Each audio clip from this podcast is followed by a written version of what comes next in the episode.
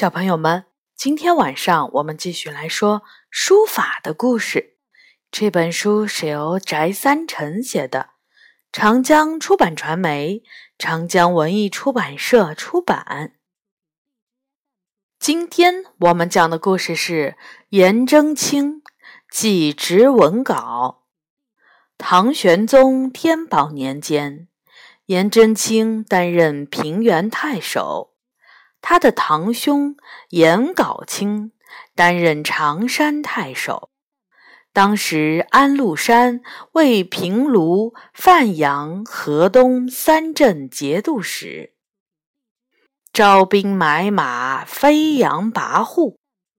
颜真卿预料他必然要造反，便以预防淋雨为由，开挖城壕，增修城墙，又暗地挑选青壮年进行训练，储备军械粮草。安禄山派人来视察，看到的却是颜真卿天天与宾客好友泛舟江河，垂钓湖滨，饮酒作乐，评书论情，便以为这是书生所为，不以为疑。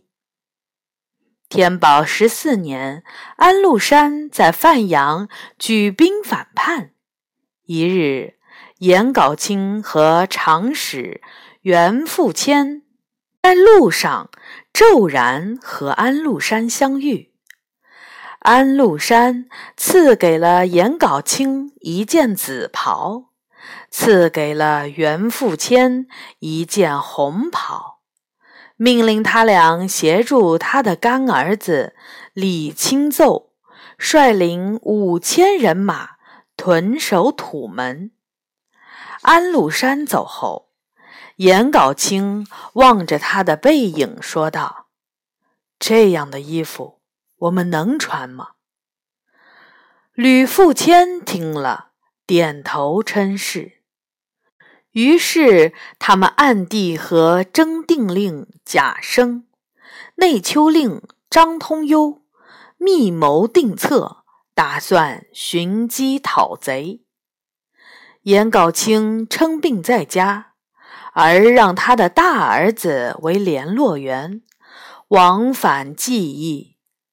他们又联络太原尹王承业为内应，还说动了平卢节度副使贾询，率兵北取幽州。这个计划因泄密而宣告破产，贾询被安禄山所杀。颜杲卿表面上闭门不出，不参与政事，将州里的大小事情都委托给袁复谦去处理，暗地里却在加紧组织反抗安禄山的力量。他密召隐士全焕、郭仲户来到了府中，和他们商讨应敌之策。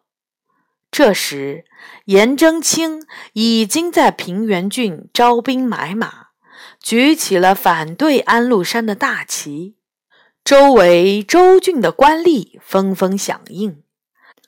安禄山既攻陷了洛阳之后，又派遣段子光带着李成、卢毅、蒋钦的项上人头到河北各州郡进行威胁招降活动。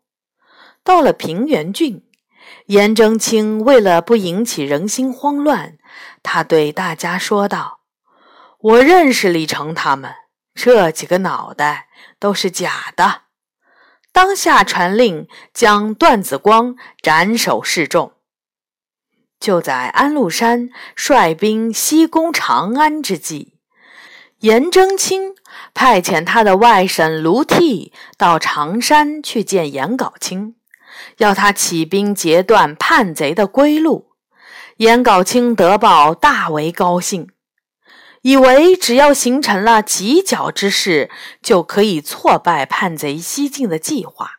他假借安禄山的名义招李清凑回城议事，李清凑果然毫无疑心，反晨之际，天色已晚，颜杲卿又以夜晚不能擅开城门为由，让他住在城外的驿站里，另派袁复谦率领参军冯虔、郡中豪杰翟万德等人前往犒劳，将李清凑灌醉，趁机杀了他。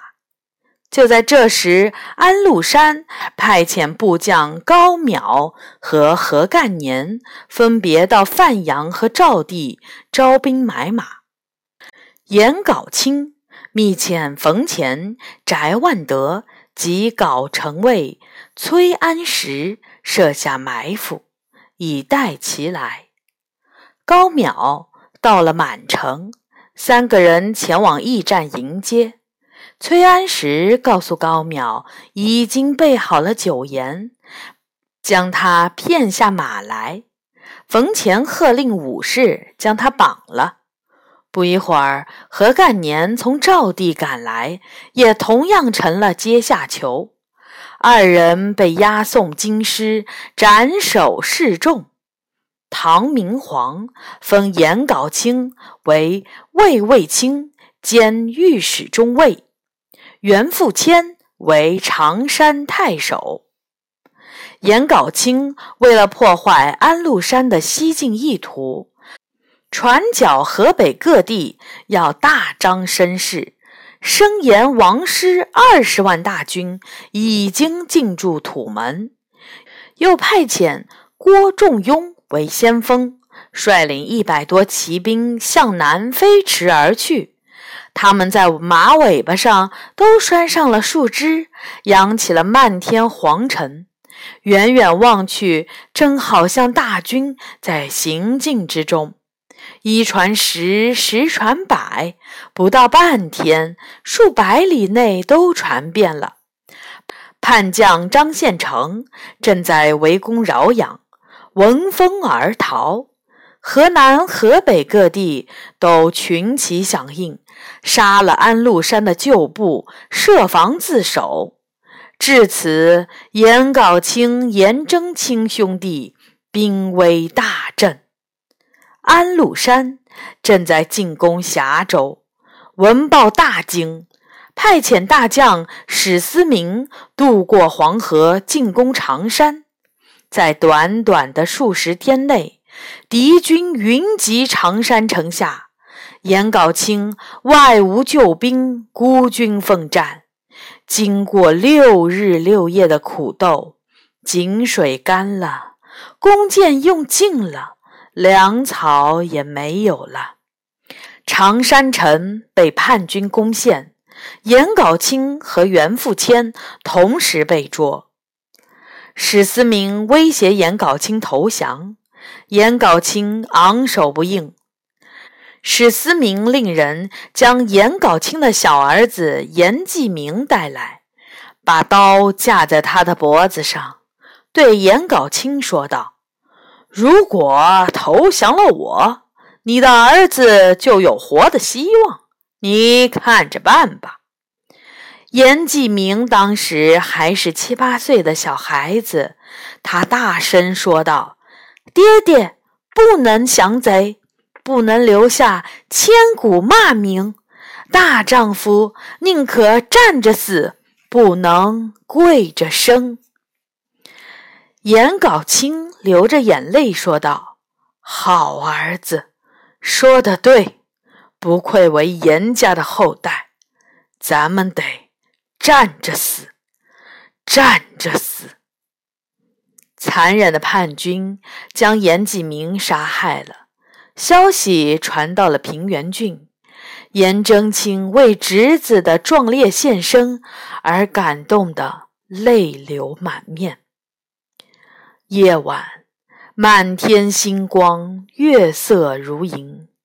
颜征卿仰望长空，好像看见了侄儿的英灵在辽阔的天空遨游，听见了侄儿气壮山河的怒喊。